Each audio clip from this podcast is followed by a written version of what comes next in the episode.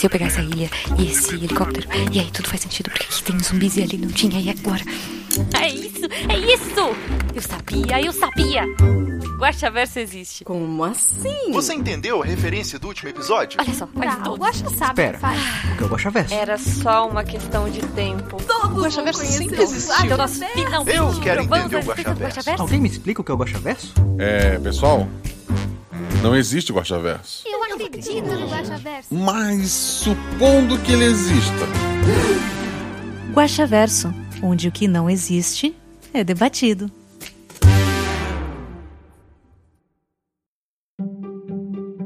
Olá, amiguinhos da quarentena, eu sou Marcelo Lachininho e estou aqui com o Guaxa. Sou Guaxa. Oi, Guaxa. E estamos aqui para mais um Guaxaverso. Antes de mais nada, essa abertura eu queria mandar um beijo especial para as meninas do Caquitas que completaram um ano de podcast, chegaram a essa marca incrível. Então, parabéns, meninas, o trabalho de vocês é maravilhoso e continuem sempre com isso. E eu sei que vocês nem escutam o Guaxaverso. Ah, a Renata talvez escute um dia, quando ela ouviu esse episódio, e daí ela vai ouvir o Guaxaverso depois. Mas você, querido ouvinte, que tá sempre aqui, sempre ouvindo todo episódio, que amou o episódio das Princesas Orquizas, que tá precisando de mais informação, que quer ouvir mais da minha voz, que tô com esse microfone em reserva, então vai estar um pouco diferente, desculpa qualquer coisa. Eu quero dizer pra você que se você quer ouvir mais da minha voz, inclusive, já que falei das minhas do Caquitas, eu tô no episódio cento e um do Caquitas Podcast, o episódio de aniversário. Contei várias histórias de, de Caquitas, contei da vez que, que quase morri por causa da Xuxa. Tem umas histórias bem bacanas lá, tem histórias maravilhosas da Naomi de assalto. Dá uma conferida lá, tem Caquitas tanto da R P G quanto da vida real. Mas vamos lá, vamos ler os comentários do episódio As Princesas Orquizas, nosso episódio sessenta e nove, que mais uma vez bateu recorde de número de comentários. Ele tem, no momento da gravação, trinta e um comentários. Vamos lá. O Henrique Dairique. Ele colocou, obrigado por esse episódio, ele foi incrível, a cada momento do começo ao fim, me deixou muito contente com esse final. Mas eu tenho algumas perguntas. Se esse mundo, mas só esse mundo se passa no mesmo universo dos episódios cinquenta e dois e sessenta e dois, ele se passa antes dos, dos dragões saírem caçando todas as coisas mágicas, ou se passa depois, quando tudo já estava em paz naquele mundo? Esse episódio se passa muito, muito tempo antes. Excelente, o André Trapani colocou, excelente episódio, vou aproveitar o comentário do Henrique que tem a ver com o que eu quero perguntar. Eu tracei essa linha do tempo e queria confirmar. Cara, eu não tenho a minha própria linha do tempo, eu não sei se eu vou poder te confirmar. A deusa distribuiu a magia do poderoso Enne e criou as centelhas. Isso gerou seres humanos com mágica que apareceram na luz do farol e a escuridão da caverna, certo? Mas o tempo alguns seres humanos ficaram alérgicos à magia e viraram os orcs, certo? Enquanto outros se aproveitaram disso para tirar as frutas. Os que comeram as frutas viraram elfos, e isso aparece nesse episódio de agora. Por enquanto, tudo certo. Com isso, criou-se todo o mundo em que se passam esses episódios, com raças, como a herança, o anão, o dragão e a bruxa, o lobo de Enio. Acho que entra o das gatas aí também, pela ligação das bruxas. Ok, boas teorias, boas teorias. Uh, não, não posso confirmar o das gatas, mas fica aí a teoria. Em algum momento, que ainda não foi revelado no RPGuaxa, os dragões que já apareceram nesses episódios dominaram o mundo, talvez com a ajuda dos inimigos do poderoso Enne. Então falta você falar de como surgiram os dragões e talvez sobre o pacto deles com os inimigos de Enne. Talvez, tá aí uma boa ideia de aventura. Isso fez com que as pessoas, por pessoas leias, elfos, centauros, etcétera, fugissem para outro mundo, o do pôr um punhado de armas, a viajante, a exilada e a xerife. Isso. Outra hipótese que me ocorreu, os elfos gêmeos e o pacto que fizeram é o nascimento dos elfos negros? Pensei isso porque explicaria, ainda que não justificaria, o início da rixa entre eles e os elfos brancos, que teriam preconceito com eles, culpando toda a raça pelo erro de seus ancestrais. Olha, é um ótimo caminho. Eu não vou confirmar nem negar. Muito pelo contrário. O Ricardo Bodernoche colocou, ah, meu Deus, Guaxa, que episódio fantástico. Não está apenas no top dez, certamente está no meu top cinco, junto com os episódios catorze e quarenta e seis. Qual é o catorze? quarenta e seis é o meu favorito também, é o Beijinho Garota, né? Parabéns também para as jogadoras que foram incríveis. Agora, perguntinhas com spoiler. A pergunta que me parece óbvia, essa aventura faz parte do universo do farol? Sim. Considerando que as pessoas começaram a ganhar a magia e ela chegou a ser extraída pelas frutas, agora não tão óbvio, também tem ligações, ou é o mesmo mundo do espelho Tulu e Azul? Não. Seria talvez o espelho um portal como, como as paisagens subterrâneas do Velho Oeste? O mundo Tulu e Azul pode ser uma versão futura do mundo dessa aventura? Levei um susto quando criaturas com corpo de cobra saíram das águas. O festival para pretendentes possui alguma inspiração em Valente? Então, sobre Tulu e Azul, Tulu e Azul é um portal para algum lugar. Eu não vou... Eu não sei se é para esse lugar, eu acho que não. Talvez os inimigos doentes só gostem de cobras. E... quem não gosta, né? Talvez noventa e nove vírgula dezessete por cento dos brasileiros, mas vai saber.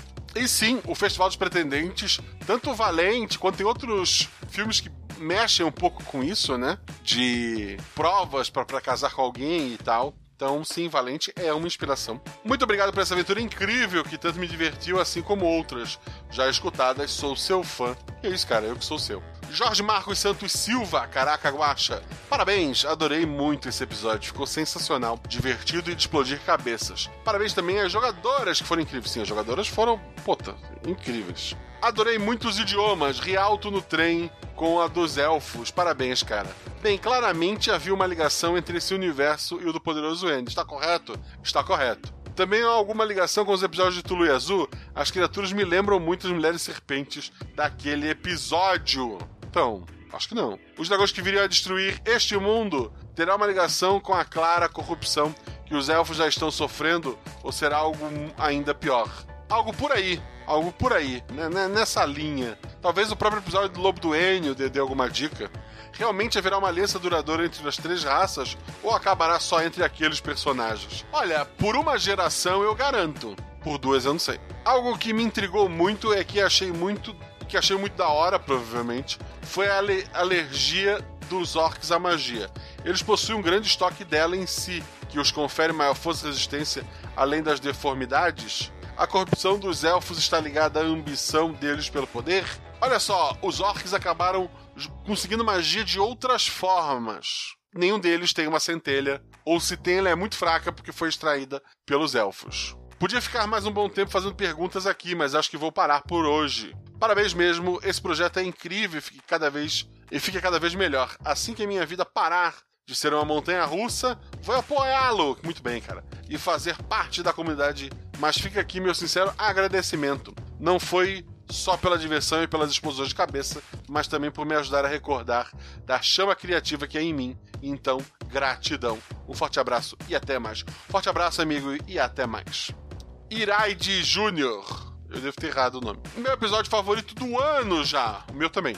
Amei todos os N P Cs que apareceram nessa aventura. Todos muito bem caracterizados. Onde mando as fanarts? É uma pena saber que esse plano foi devastado no futuro. Todos um dia serão, né? Eu acho que, que assim... O Felipe Xavier colocou ali, ó, pode mandar pelo próprio post, arte. Por sinal, tem uma arte bem linda nesse post. Ou então marca lá no, no Twitter, no arroba é, RPGuaxa. Você pode marcar no Instagram também, mas o Instagram esse ano é, a gente deu uma, uma parada nele porque foi um ano difícil. Mas não estamos... Eu, você já deve estar cansado de, de me ouvir cantar. Rafael Teixeira! Eu só vim parabenizar. Não tenho dúvidas, só quero dar meus parabéns mesmo. Só quero... Só quero dar meus parabéns mesmo. E muito obrigado por esse episódio. Parabéns a todos, editor, com seus efeitos de animes e a trilha sonora no finalzinho. Ficou muito, muito bom. E todos os jogadores, e parabéns a você, mestre. Fiquem sem aplausos, sem gritos ou elogios, pois eu finalmente cheguei aos episódios semanais, depois de um mês ouvindo todos. A mim resta apenas uma dúvida. Quando Baurum enviou as filhas, o calor estava de matar? Vamos responder isso ainda hoje. Felipe Xavier completa. Será que o Porto dos Humanos fica na Praia da Barra? Talvez, olha só, é, uma, é um bom nome, já que ela não foi batizada na aventura, vamos batizar aqui. O Ricardo Nespoli colocou, acho que nunca comentei aqui. Porra, esse sacanagem, tu já gravou episódio de tudo, ô cabeça. Quero você mais vezes aqui. Normalmente acabo comentando no grupo de spoiler mesmo. Pessoal que ainda não é padrinho, seja padrinho, sério. Ok, Ricardo, você novamente ganhou o seu ponto positivo. Mas como não estou tendo tempo de acompanhar, quando o episódio é lançado, acabo me perdendo por lá. Então resolvi vir aqui. Bem, sobre o episódio em si, a deusa dos humanos parece muito a deusa que surgiu em Poderoso Enne e depois se consolidou em A Luz do Farol e A Escuridão da Caverna, O Minuto de Silêncio. Certo? Certo. Ela mesmo? É. Se sim, que momento da história essa aí se passa? Eu realmente adoro essa linha do Guaxaverso, talvez por ter aparecido um pouquinho nela, e adoraria mais histórias se passando por aí. Então, ela se passa, obviamente, muito depois do Poderoso Enne e ainda assim depois da Luz do Farol. No mais, muito obrigado pelo podcast que eu mais gosto de toda a podosfera e que continue assim por, por longos e longos anos. Um abraço. Cara, se, se, se a Covid não levar, a gente tá aí por mais alguns anos. O Vitor Hugo Alexandre comentou: Guaxa, excelente episódio. Comecei a ouvir já pintando meu rosto pra guerra e veio uma história tão gostosa. Terminei já querendo um episódio só com os casamentos. Tem uma pergunta, porém é fora do episódio. Já leu Fundação? Se sim, será que rola alguma aventura naquele universo? Muitos milênios do futuro ou muito fora do Guaxaverso? Então, eu não conto histórias em outros universos. Tanto que recentemente eu chamei o pessoal lá da OPEX, gravei uma aventura maravilhosa com piratas e poderes claramente inspirado em One Piece, que é um anime que eu gosto muito e que eles lá têm um site dedicado a isso. Mas eu criei a minha versão, eu criei o meu mundo. Por sinal, se passa nesse mesmo mundo deste episódio, só que no mar um pouco mais distante. Sobre Fundação, eu lembro de ter lido um pouco quando era bem jovem, isso faz tempo, gente. Uh, mas, tem, mas sei a, a história base, né, da, da Fundação e tal. E talvez, talvez eu pegue pra ler e faça alguma coisa. Mas como vocês viram, uh, coisas espaciais, ficção científica, assim, muito futurista, não é muito a minha base. Eu tô tentando melhorar isso, eu tô lendo algumas coisas, uh, vou colocar a Fundação também entre as minhas leituras. No futuro, talvez. A Shelly! Beijo, Shelly. A partir de agora, eu vou tentar me lembrar de vir em todos os episódios para pedir para você contar pra gente a inspiração e quais suas expectativas da aventura. Beijo, Guaxa. Eu já mandei o um beijo, mas repito. Beijo, Shelly. Então, a inspiração do episódio. Tudo começou com um tweet de brincadeira que eu fiz lá no Twitter do RPGuaxa. Sigam arroba RPGuaxa no Twitter. Eu perguntei: mandem ideias de aventuras, só falem ideia errada. Aí eu ainda completei: ideia errada no sentido de engraçada, não ofensiva, por favor. E lá, que é o cinco, K E L S I N K O, que tá usando o incrível nick de fumando melange no cachimbo da torneira, tá... ele colocou a seguinte ideia de aventura. Um grupo de orcs confeiteiros quer participar do maior torneio de culinária do mundo, na Terra dos Elfos. Eles não são aceitos por serem horrendos, e a única maneira de participarem é atravessando os esgotos controlados pelo Rei Gnomo Louco, enquanto protegem o bolo da competição. Essa ideia não é errada, pelo contrário, essa ideia é boa, e eu comecei a brincar em cima dessa ideia, a escrever sobre ela, e uma das coisas que eu tenho muito no meu processo de criação é ouvir músicas. Então eu fui no Junkbox, é, Postmodern, ah, então eu tava no Postmodern Junkbox lá no YouTube, é, ouvindo algumas músicas deles, e daí eu ouvi a versão que eles fizeram pra How About That, That Bass. Desculpa, professores de inglês e pessoas letradas em outros idiomas, mas é o que eu lembro. E daí achei a música muito maravilhosa e, nossa, eu quero fazer uma coisa, então isso. Aí eu já tava com a ideia dos orcs na cabeça, então eu pensei, pô, em vez de um concurso de culinária, e se fosse um concurso de beleza? E daí, poxa, mas um concurso de beleza, sabe, trabalhar a ideia de que a... de padrão de beleza numa aventura, como é que eu posso fazer isso? E com orcs e elfos, e eu fui trabalhando essa ideia até que cheguei na ideia do príncipe, que cheguei na ideia ah, desse episódio que vocês viram. Então tudo começou com um concurso de bolo e virou esse episódio.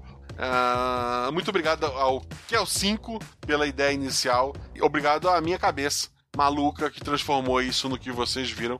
É óbvio que a influência das jogadoras também ajudou muito no episódio em si. Se as jogadoras decidissem, sei lá, ah, vamos fazer de tudo pra elfa nos agredir, porque a gente não quer casar de jeito nenhum, a gente não quer participar do torneio, muitas coisas poderiam ter sido diferentes. Porque o R P G é isso, né? É uma história montada de forma coletiva. Esse episódio podia ir para alguns caminhos diferentes. A própria luta final, a Fran venceu a primeira elfa e ela poderia ter se jogado na água, ela poderia ter se deixado ser atingida, ela podia ter feito N coisas, mas ela decidiu ganhar, deixando a irmã naquela escolha final, sabe? Então, planetas se alinharam e esse episódio saiu.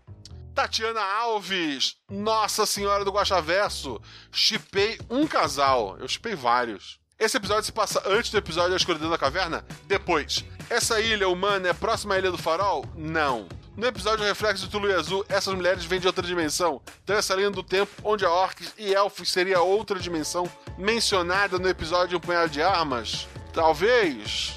Parabéns pelo trabalho, eu que agradeço seu comentário, querida. Valdeir Antônio, que episódio fantástico. As coisas fluíram tão naturalmente. Ótimo roteiro, Guaxa. P S, você errou meu nome no último escudo do mestre. Valdeir Antônio. Acertei agora? Valdeir Antônio. Talvez, na realidade em que eu gravei aquele episódio, aquele era o teu nome. Um escrivão pode mudar a vida de muita gente. A Thaís Leandra colocou o elfo no caranguejo gigante. Grita... Naumaki Samandá Bodonan Abila Unken Soaka. Sim, foi ideia do editor. Eu ouvi, caramba, ele meteu um Shurato aqui, pra quê? E daí eu pensei, por que não? E deixei. Até porque eu gosto de Shurato. O Pipipi Popopó foi inspirado no Baruki. Baruki é sempre uma grande inspiração pra mim, incluindo como eu comentei lá atrás, que gravei um episódio com o pessoal da OPEX. Baruki tá no meio. Então, talvez tenha havido dele, sim. Na hora eu não pensei nisso, mas agora que você disse, é. Parabéns pelo episódio, eu ouvi todo Imaginando os Orcs de Ragnarok Online. Que bom, muito bem. Eu depois que eu ouvi, eu fiquei me sentindo meio assim, nossa, será que eu tinha que ter descrito como é que são os orcs para as pessoas? Mas eu acho que, graças a Senhor dos Anéis e jogos online, todo mundo sabe que é um orc, né, gente? O Anthony Weirish, que episódio incrível, engraçado e emocionante. Meus parabéns. Eu narrei uma aventura para os meus amigos inspiradas nesse episódio, que se passa no futuro não tão distante. E eu tenho que dizer, dá para aproveitar muito essas personagens aí. Será? Será que, que daria para fazer uma personagem? Um...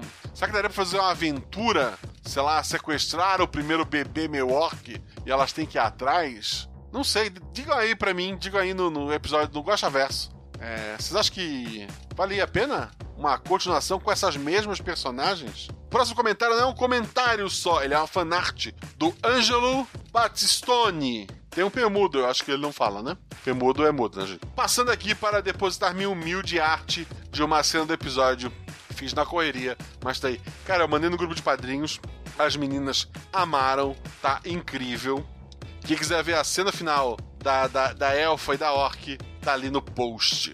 A própria Fran, que foi que interpretou a orc desta cena, ela colocou, que lindo, Ângelo, falei com a Runa aqui e ela me disse que amou. Era a Runa, eu esqueci o nome do personagem da Fran. Nef, episódio maravilhoso, história e edição impecáveis, como sempre. Adorei as meninas, agindo como verdadeiras orcs. E o final inesperado com corações pelo ar. Eu realmente achei que uma guerra sangrenta ia acontecer, mas me surpreendi. Não tenho o que adicionar para os conspiradores do Guaxaverso, mas uma frase desse episódio me fez ter uma dúvida. Qual é o nome verdadeiro da pote de mel? Abraços, continue a alegrar minhas quintas-feiras. No background da personagem, ela tinha um nome engraçado que ela não gostava. Eu não lembro qual é, juro pra vocês. Procurem a Mel, acho que ela tem Twitter. Procurem a Mel, gente, e perguntem pra ela. O Caio Retussi, ele colocou, ótimo episódio, parte do episódio surgiu ao redor da música. Sim, a, a inspiração, as falas do, do príncipe, né? Eu não controlo os jogadores, mas eu controlo os N P Cs. Então o príncipe ter dito que a elfa era uma flauta e que a orc era um violão veio disto. Apesar do caos, escreveu, oi, Guaxá, parabéns por esse episódio, que não é esporte, mas é espetacular. Eu gostei da piada. Está no grupo dos meus favoritos. Tenho bastante carinho pelos episódios com três jogadoras. Próximo episódio, semana que vem, tem três jogadoras. Mas não é fofinho. Ele vai... Vocês vão gostar. E até que enfim estou acompanhando. Estou com saudades da Deb, Jujuba e Fencas. Vamos tentar juntar esses três. Vamos lá. A Mãe das Orquizas era diferente porque o Drauzil falou do sangue por parte da mãe. E fiquei me perguntando se ela não era uma elfa ou humana com poderes. Shippei um casal e queria saber se elas vão ficar juntas ou se teremos chance de descobrir isso em alguma continuação ou algo do mesmo universo. Sobre a Mãe das Orques, ela foi aprendiz do Drauzio. Ela foi também uma vidente muito poderosa daquela tribo. Talvez um dia eu conte a história, hum, talvez não precise. Se as personagens vão ficar juntas, eu espero muito que sim. Eu espero muito que sim. Talvez se a gente fizer aquela... Se vocês pedirem, a gente fizer aquela continuação, a gente descubra, porque no fim essa decisão é muito mais das jogadoras do que minha. Se depender da N P C, vai dar certo. O Nonsense Fox colocou: ah, meu amado, que aventura incrível, impossível não amar cada parte que rolou. Eu já me emocionei várias vezes com esse podcast, mas esse foi o primeiro que eu genuinamente não consegui tirar o sorriso do rosto. Está no meu top dez, com certeza. Me fez até superar a minha vergonha de fazer perguntas para vir aqui. Ele escreveu uma parte riscada, eu devo ler? Ele botou riscado: eu não vou fazer nenhuma pergunta direta sobre o Guaxaverso, porque eu já sei que tem, tem teóricos demais, pipipi, popopó. Ah, cara, faça as perguntas, faça as perguntas, ele deixou aqui as dele com spoiler, eu vou ler, mas se você tem mais perguntas, pode deixar aí. Pera, tem um ver mais? Quantas perguntas você deixou? Nossa, bastante, vamos lá. Então assim, tá bom de pergunta, tá? De onde surgiu a ideia das visões de probabilidades? Já vi em filmes usarem isso como base em escolhas, mas nunca uma visão onde tudo acontece simultaneamente, que nem o caso dos barcos. É uma ideia original ou pegou de algum lugar? Cara, assim, de cabeça, eu lembro do filme do... Tem um filme do Nicolas Cage, eu acho que é O Vidente, que daí o Nicolas Cage, ele pega, ele fica parado e, assim, aparece ele tomando mil caminhos diferentes ao mesmo tempo, como se ele estivesse testando as visões dele, as probabilidades de futuro, até encontrar aquela que dá o final certo. Uma coisa que eu me perguntei desde o princípio foi como os elfos sabiam sobre o festival. Era suposto que eles já tivessem algum contato com os humanos antes ou usaram a magia para prever o que estava acontecendo com os humanos, ou eles apenas deram muita sorte de ir para o mar é, no momento certo, ou viajando mais ainda, eles chegaram na ilha dos humanos com outras intenções, mas o rei viu a princesa elfa e por isso o festival começou, levando em conta que ele já tinha total certeza que queria a elfa como esposa do filho. Os elfos usaram pássaros como correio para trocas de S M S, então eles já conversavam, os elfos tinham esse acesso que os orcs nunca notaram, mas pássaros levaram e trouxeram mágicos, né, gente, pra voar há muito tempo. É, levaram e trouxeram mensagens. Então o rei armou a data do festival para ser no momento que a elfa chegasse, para fazer o filho casar com ela, porque os elfos prometeram um reino mágico e conhecimento mágico, etcétera. Mas os orcs viram o barquinho e tudo mudou. três. Você por acaso tinha o final possível caso o Homem Rúvio ganhasse na última prova, já que com isso as meninas perderam o reino do, do casamento, mas ainda assim garantiriam que os elfos também perdessem, ou não chegou a passar pela sua cabeça a hipótese delas perderem para ninguém que não fosse os elfos? A história passou pela minha cabeça. Um final alternativo era inclusive com as orques voltando de barco e no meio do caminho elas encontraram um bilhete na, no mantimento que os humanos deram, alguma coisa assim, que o príncipe teria escrito: verde ainda é minha cor favorita. Esse guaxininho é um romântico, gente. E por último, no Guaxaverso vai existir em algum momento o conceito de meio orc, meio elfo, ou elfo meio orc, ou seja lá como se chamaria essa raça híbrida. Já tentei imaginar essa mistura várias vezes, mas nenhuma obra pensou em usar essa ideia. Mas acha isso possível, considerando que nós vamos... Como vimos, as relações de elfos e orcs estão bem mais íntimas daqui pra frente. Então, tem meio orc e meio elfo em livros de R P G do D e D, né? E sim, tanto que quando acabou a aventura, as meninas brincaram é, que a gente ia fazer uma postagem que era assim: o início de um sonho, aí é o... a ameaça silenciosa e o príncipe, né? Com aquela lua atrás se beijando. E daí a foto do meio orc no livro do jogador do D e D, escrito: deu tudo certo. Enfim, continuem maravilhosos, como sempre. Pode parecer algo bem simples, mas esse podcast que vem me ajudando muito em tempos difíceis. Obrigado por existirem. Cara, eu digo mesmo,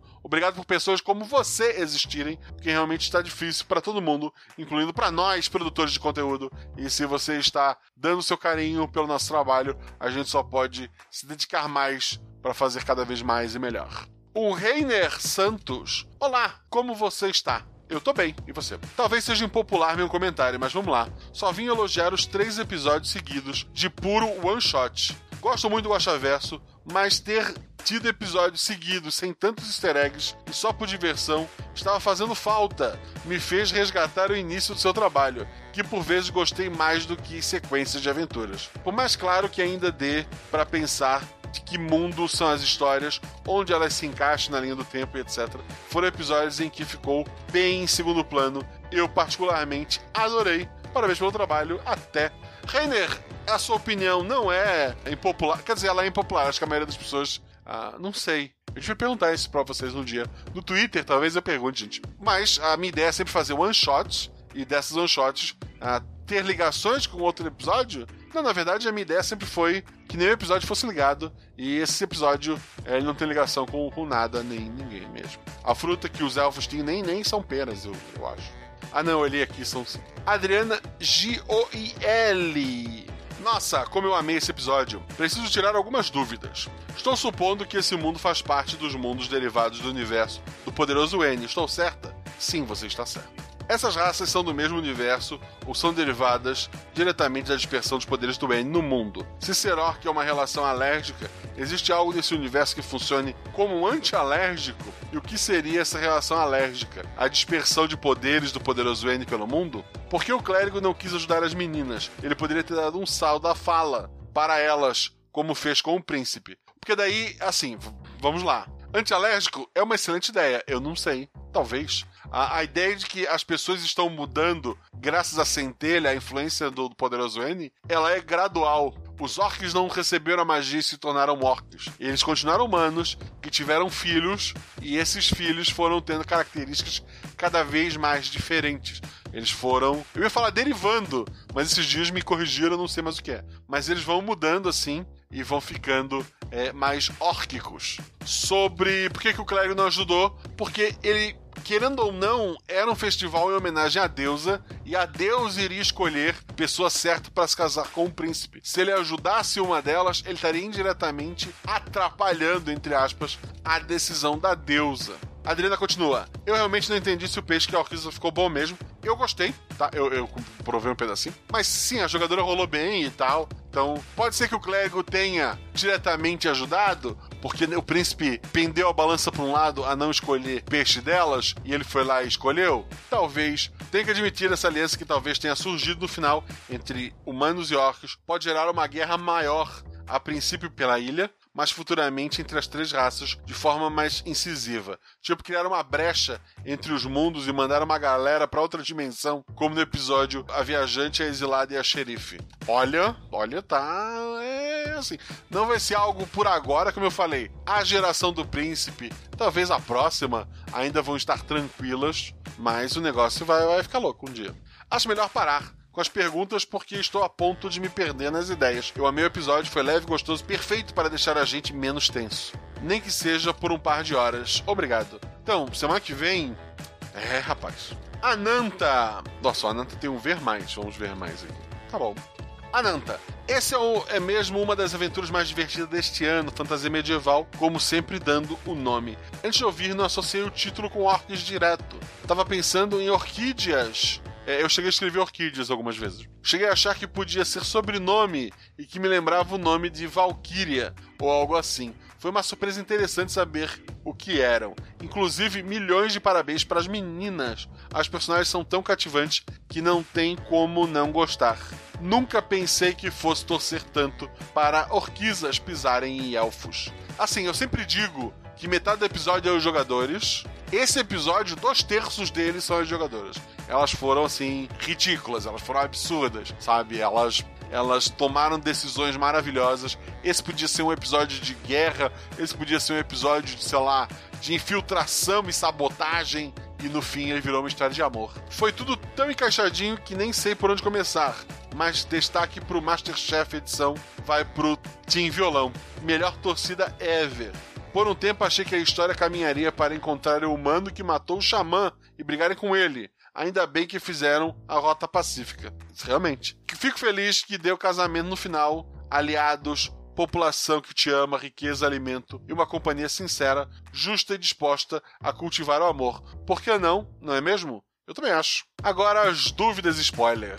Se os orcs eram alérgicos à magia e os proto-elfos retiravam essa magia das frutas, isso não acabava sendo lucro para ambos? Ou eles diziam que os orcs iriam voltar ao que eram antes? Imaginei que a ajuda era para curar possíveis dores ou efeitos colaterais piores, mas não que fosse destransformar. Eles prometeram para os elfos que eles voltariam a serem mais humanos e que eles poderiam viver em sociedade. A ideia ali é que muitos dos orcs foram expulsos de onde moravam por terem ficado diferentes, e eles só queriam voltar para junto da convivência das pessoas que os expulsaram. No fim, a guerra uniu esses orcs todos e eles criaram sua própria identidade como povo. Nessa realidade, eles também parecem ter a cultura mais focada em força bruta. Eles ficaram assim porque precisaram ser muito mais fortes fisicamente para fazer frente aos elfos, ou é como em qualquer outra nação humana, fominha por conquistas, lei do mais forte, etcétera. Um pouco dos dois, né? A guerra, que já se pendurava por várias gerações, a necessidade de se proteger dos elfos, que embora estivessem mais, menos, menor número, tinham é, acesso à magia, né? O que acabava deixando eles um pouco mais poderosos. Então eles tiveram que ficar fortes ou seriam varridos daquela ilha.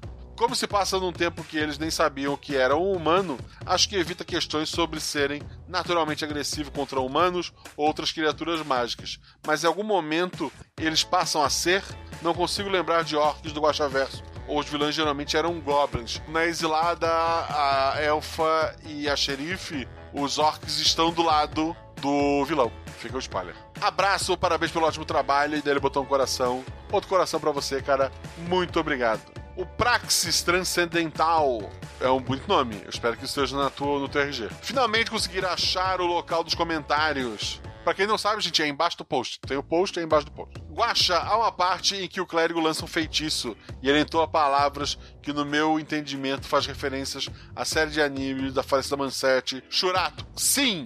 Eu amo Shurato, mas nesse caso a culpa é do editor. Todas as músicas, as escolhas de música e efeitos sonoros é culpa do editor, exceto pela música final, na hora do beijo. Essa eu escolhi. Ou não, Max Shuraka. Eu não vou repetir isso porque eu não lembro como é que era. Era o golpe principal do protagonista da série. Ouvi apenas um trecho na voz do clérigo. Ou estou louco. Sim, sou velho. Também sou velho, sim, é isso mesmo. Quando eu tava revisando, eu entendi. Eu pensei, cara, será que combina? E daí eu pensei, por que não, né? De toda forma, obrigado por abrilhantar minha semana com essa história tão imersiva e construtiva, por todos envolvidos com tanto carinho. Um forte abraço. Não precisa ler isso, agora eu já li. Dá uma visitada lá no meu podcast. É Praxis Transcendental o nome do podcast? Ian Kelvin. Bom dia, boa tarde ou boa noite, Guaxa. Eu tô gravando isso, são sete horas do dia vinte e quatro. Eu pretendo lançar isso na, na madrugada. Mas vocês estão ouvindo quando vocês quiserem. Primeiramente, parabéns por todo o seu projeto. Amo o universo que você e os jogadores criam. E é a primeira vez que comento e não sabia muito bem sobre o que comentar. Mas, entretanto, nesse momento, tem uma sugestão. Já pensou em fazer um R P G sobre gladiadores? Ou até mesmo sobre uma masmorra? Recentemente mestrei uma aventura para amigos com essas temáticas e fluiu super bem. Acho que seria incrível ver uma história assim pelo Guaxaverso. O problema é que o nosso sistema, o meu o sistema que eu uso, o Guaxinhas e Gambiarras, ele não tem muito foco no combate, então eu não sei se, se gladiadores daria muito certo. Talvez a parte social em volta e deixar só o combate pro final, daria pra fazer uma história.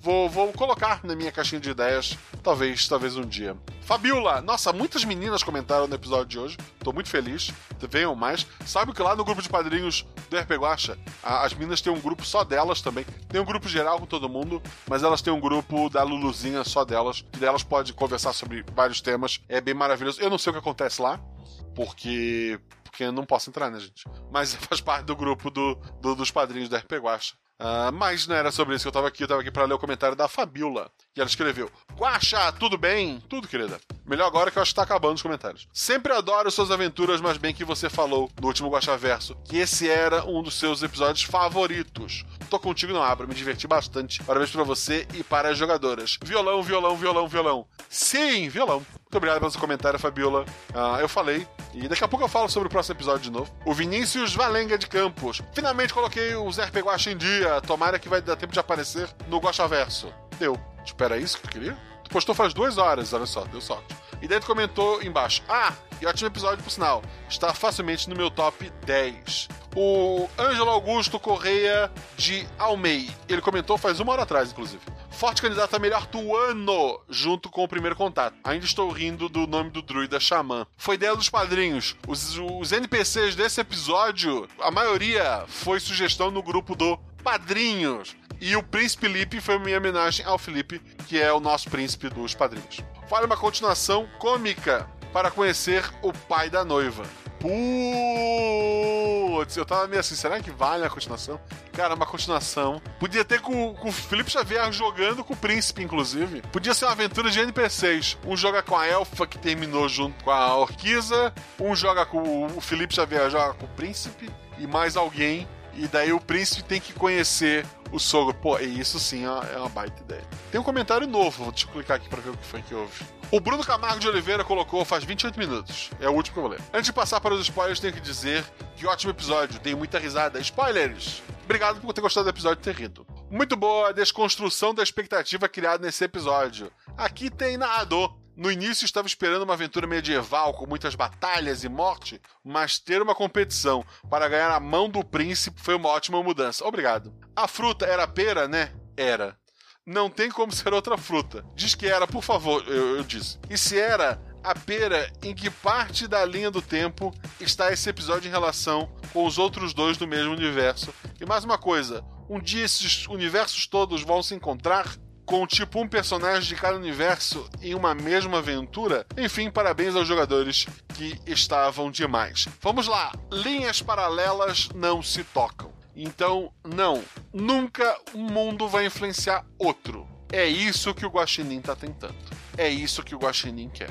Mas existem forças que vão tentar evitar isso. Mas isso é história para um outro episódio. Muito obrigado pelo comentário, Bruno. Muito obrigado pelo comentário todos vocês que comentaram aqui. Segue a gente nas redes sociais, arroba Marcelo Lachininho. Eu vou botar lá pra vocês votarem qual foi o melhor episódio do início do ano. Vocês estão aí falando que foi Orquiza? Quero ver, vai lá votar. Vai ganhar o primeiro contato? Não sei. Vota lá qual foi o melhor episódio do ano entre os quatro que já foram até aqui. Eu devo postar isso hoje ou amanhã. Então vai no Twitter do arroba RPGuaxa. Segue a gente no Instagram. O Felipe Xavier fez uma montagem maravilhosa relativa ao último episódio. Ele deve postar hoje ou amanhã também lá nos stories. Dá uma olhada lá. Ficou bem divertido. Uh, escute os podcasts que eu participei, em especial o Caquitas Podcast cento e um. Como eu falei, elas fizeram um ano já. Então, parabéns, meninas, novamente. Lembra que agora o R P Guaxa tem canecas, tem uma caneca do Guaxaverso incrível. O pessoal tá postando as fotos nos, nos grupos de padrinho, lá no Twitter. E ficou linda a caneca. Então, dá uma conferida lá na Mundo Fã do R P Guaxa. Tem tanto a do Guaxaverso quanto a dos Cavaleiros do Bicho. Quer que o R P Guaxa continue a lançar episódios incríveis como esse das Orquizas? Seja nosso padrinho. Apoia a gente a partir de um real. Você tá ajudando a gente, ajudando muito. Ah, qualquer valor te ajuda a pagar o editor, ajuda de verdade. Mas para fazer parte do grupo do Telegram, e nesse grupo você pode criar nome de N P C, como que foi que aconteceu aqui, gravar voz dos N P Cs, você pode fazer parte do grupo principal, que o pessoal bate papo. Como eu falei, tem o grupo das meninas, tem um grupo só do pessoal que é, que é L G B T mais, tem o grupo de spoiler, tem o grupo do pessoal que quer aprender idioma, tem o grupo do pessoal que quer marcar jogo lá pelo Discord, tem o Discord também, que o pessoal marca jogo lá pelo próprio Telegram. Nossa, sim, tem uma infinidade de coisas, uma infinidade de realidades que tu pode visitar só por ser nosso padrinho. As três meninas que jogaram isso aqui, por coincidência, são madrinhas do R P Guaxa, mas como eu sempre digo, ser padrinho não significa que você vai gravar, tá? Você pode gravar um N P C, você pode gravar as regras que eu tenho usado no início dos episódios, mas jogar a aventura não é porque você é padrinho que você vai jogar.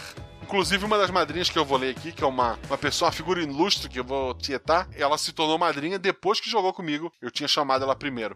Já que falei em padrinhos, quero agradecer o Vitor Coutinho Fernandes, o Nicolas Verediana, o Vinícius Emanuel, a Camila Liberato, a Marina Bruxel. Essa já tava aqui. Ela só... acho que deu problema e reassinou. Você que tem PicPay, talvez pode ter dado problema. Dá uma olhada lá, vê se tá tudo certo. É, você que é padrinho, veja se tá tudo certinho, se tá pagando direitinho. Mas se der algum problema, faça como a Marina. Continue apoiando esse projeto. Também apoiou o Bruno Carvalho, o Pedro Martins, o Fabrício de Souza Melo. A... eu falo o nome dela? Não, eu vou chamá-la pelo nome real, quebraria a magia. A Bururu, e eu... puta, eu sim, eu sou muito fã dessa menina. E ela assinou como madrinha. E ela gravou aquele episódio que eu citei lá atrás com o pessoal One Piecezeiro.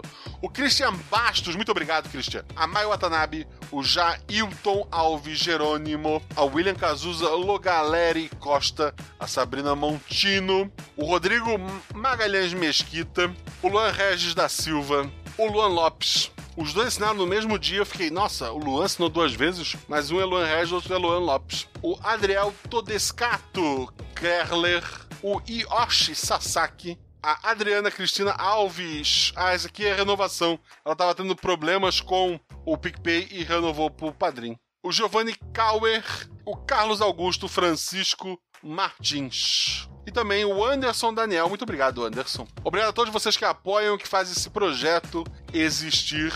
Eu quero muito agradecer a todos vocês, tanto esses novos padrinhos como aqueles que sempre estiveram aqui, que sempre ajudaram. Próximo episódio, ele vai ser um episódio de mistério, de investigação, com três meninas maravilhosas e com uma pitadinha de Não Escute à Noite. Beijo no coração de vocês. Se puderem, fiquem em casa, usem máscara, lave sua mão e tchau!